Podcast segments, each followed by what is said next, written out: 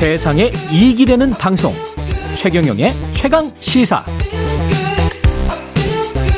네, 우리나라 축구 대표팀이 오늘 오후 일본 도요타 스타디움에서 2022 동아시안컵 예, 일본과 최종전 치르네요. 박찬하 축구 해설위원 연결돼 있습니다. 안녕하세요. 네, 안녕하세요. 예, 일본과 최종전인데 이번 경기에서 비기기만 해도 우승합니까, 우리가? 그렇습니다. 우리가 이미 두 경기를 치렀는데요. 예. 홍콩을 상대로 3대 0 그리고 또 중국을 상대로도 3대 0으로 어, 승리한 상황이라서 승점 음. 6점 확보를 했습니다. 일본은 1승 1무 승점 4점이고요. 중국이 현재 승점 1점이거든요. 그래서 음. 우리가 일본과 마지막 경기를 앞두고 있는 상황에서 승점을 한 점 이상만 가져가게 되면 네, 우리가 아, 우승을 할 수가 있습니다. 근데 비기기만 해도 우승한다. 뭐 이러면은 또 저 지는 경우도 있잖아요.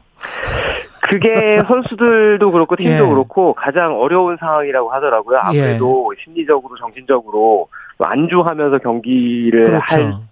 가능성이 있어서 그런 것 같은데요. 음. 근데 최근에는 그런 일들이 워낙 비일비재하게 많이 일어나다 보니까 음. 선수들 역시도 어, 비교도 되는 상황이 어렵다는 것을 잘 인지하고 있고요. 지금 대표팀 선수들 역시도 뭐 일부 선수들이 대표팀 경험이 많지 않은 선수들도 포함이 되어 있지만 또 상당 아, 선수들이 국제대회도 그렇고 대표팀 경기 경험도 그렇고 많은 선수들이라서 아마 정신적인 무장에는 큰 어려움은 없을 거라는 생각입니다. 두 팀의 전력을 객관적으로 비, 어, 비교를 해보면 어, 어떻습니까?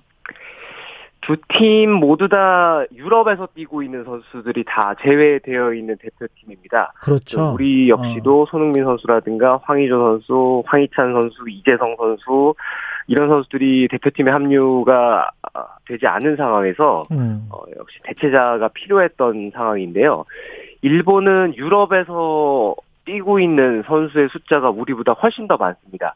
아, 심지어 6월에 있었던 평가는 우리도 6월에 4경기를 치렀습니다만 일본 역시도 6월에 4경기를 치렀거든요. 예. 당시에 뛰었던 선수들의 면면을 살펴봤을 때는 심지어 골키퍼까지 아, 필드 플레이어 10명, 골키퍼 1명에서 11명의 선수가 전원 유럽에서 뛰고 있는 선수로 구성을 할 수 있을 정도거든요. 그렇군요. 그래서 일본이 이번 동아시안컵의 선수 명단을 발표를 했을 때 J리그에서 뛰고 있는 선수들이 대부분이었습니다. 그리고 음.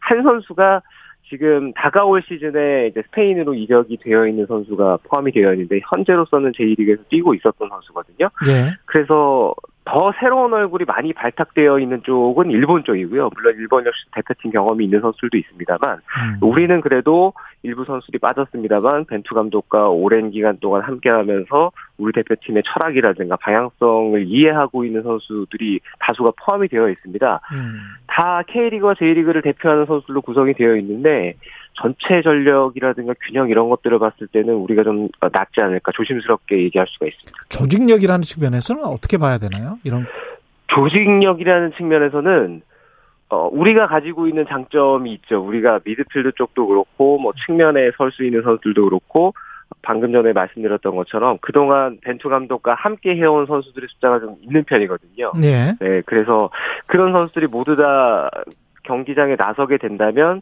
조직적인 부분에서도 우리가 근소 우위를 얘기할 수는 있을 것 같습니다. 눈여겨 봐야 될 선수들 한일전에서 우리 선수들은 어떤 선수들이 있을까요? 아마 경기 일정이라든가 이제 선수 기용 면에서 봤을 때는 홍콩이랑 첫 번째 경기를 하고 중국전에서 이- 중국이랑 2차전을 했는데요. 홍콩전에 선발로 나섰던 선수들이 오- 오늘 일본과의 경기에서 선발 출전하게 될 가능성이 큽니다. 그래서 그 경기를 중심으로 봤을 때는 우리 대표팀 공격수 계보를 이어가고 있는 대한민국 스트라이커 계보를 이어가고 있는 조규성 선수가 이번 대회에서도 좋은 컨디션을 보여주고 있습니다. 그래서 조규성 선수를 기대를 해볼 수가 있고요. 권창훈 선수가 지금 K리그에서는 어, 좀 컨디션이 up down이 있는 편인데 그래도 대표팀 가서 뛰는 경기에서는 공격 포인트도 많이 기록하고 또 공격 포인트 중에서 중요한 순간에 골을 많이 터뜨리는 편이거든요. 예. 권창훈 선수도 기대를 해볼 수가 있고 또 왼쪽 수비로 선발 출전을 할 것이 유력시되는 김진수 선수 1차전 때 주장 한 장 차고 또 경기를 뛰었거든요. 음. 김진수 선수가 또 우리 풀백이라는 좀 특수한 포지션에서 봤을 때는 상당히 중요한 선수입니다. 그래서 김진수 선수 지켜볼 필요가 있습니다. 우리가 좀 더 공격적으로 나설까요? 벤투 감독이 어떤 전략을 구사할지도 좀 의문이네요. 벤투 감독의 스타일은 확고하죠. 어떤 음. 상황이든 어떤 상대를 만나건 어, 자신의 스타일을 고수하는 편입니다. 그래서 네. 어, 상대가 약했을 때 아무래도 이제 보는 팬들이라든가 시원한 경기 통해서 막 공격적인 경기를 통해서 대량 득점을 하고 좀 이랬으면 하는 응원의 마음이 있잖아요. 예. 벤투 감독은 강팀을 만나건 약팀을 만나건 그냥 우리의 스타일대로 우리의 속도대로 경기를 하는 편입니다. 그래서 지난 두 음. 경기도 그랬거든요. 예. 아마 일본과의 경기에서도 큰 차이는 보이지 않을 겁니다. 우리가 하던 대로 어, 계속해서 공을 오래 소유하려고 하고 그리고 모험적인 시도를 하지만 그 모험적인 수- 시도의 숫자를 늘리지 않고 평정심을 90분 동안 유지하면서 실수를 줄여가고 그러면서 우리에게 찾아온 기회를 어, 최대한 잘 살리는 쪽으로 지금까지 해왔던 대로 이번 경기도 하게 될 가능성이 크다는 생각입니다. 일본의 라인업도 궁금하고 승패를 가를 열쇠가 여기 지금 일본에서 하게 되잖아요. 그렇죠. 그렇게 되면 아무래도 좀 분위기가 가장 큰 변수는 고온 다습한 날씨인 것 같습니다. 예. 일본이 지금 습도가 계속해서 지금 중계를 제가 하고 있는데 날씨를 살펴보면 우리보다 훨씬 더 습한 날씨더라고요. 습도가 예. 70%가 넘어가는 어, 경기가 비일부재해서 그런 것이 아무래도 선수들에게는 가장 큰 변수로 작용할 가능성이 크고요. 일본 역시도 첫 번째 경기 아, 일본이 이- 이첫 경기에서 이제 경기를 잘했는데 음. 예, 홍콩과의 경기에서 경기를 잘하고 그리고 두 번째 경기 중국과의 경기에서는 무승부를 기록했어요. 골 결정력을 살리지 못했는데 음. 그 부분 봤을 때는 일본이 첫 홍콩과의 경기에서 경기를 잘했으니까 일본 역시도 일정상 그 경기에서 주전으로 나왔던 선수 위주로 오늘 경기 나설 가능성이 크거든요. 네, 일본은 아무래도 소속팀이 같은 선수들이 꽤 많이 있습니다. 요코하마 F 마리노스가 지금 J리그에서는 가장 잘 나가는 팀인데요. 음.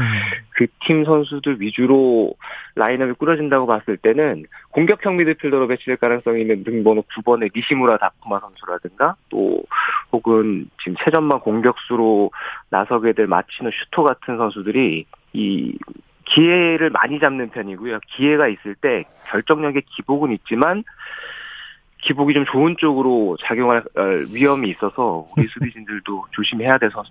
예. 오늘 저녁 7시 20분이죠, 경기는? 예. 어 그렇습니다. 네. 예. 몇 대 몇 예상하십니까? 혹시? 아주 큰 차이가 났으면 좋겠습니다. 왜냐하면 우리가 직전에 있었던 일본과의 경기에서 좀 자존심을 구겼잖아요. 음. 그 경기를 선수들이 서력을 하고 돌아왔으면 하는데 이거는 제 어디까지나 제 그렇죠. 바람이고요. 예. 3대 0. 그 바람인데 예. 냉정하게 경기를 봤을 때는 예. 어, 2대 점수 0. 차이가 아주 크게 날 것 같지는 않습니다. 2대 1.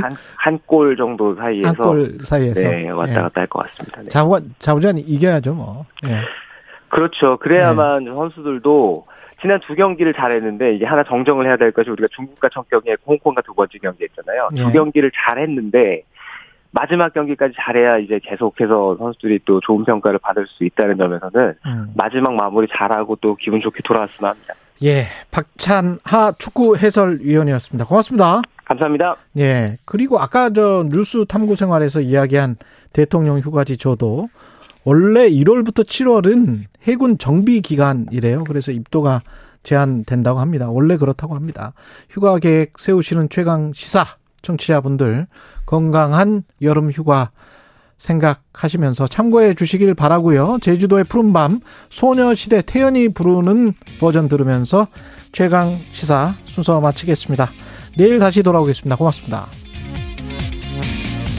떠나요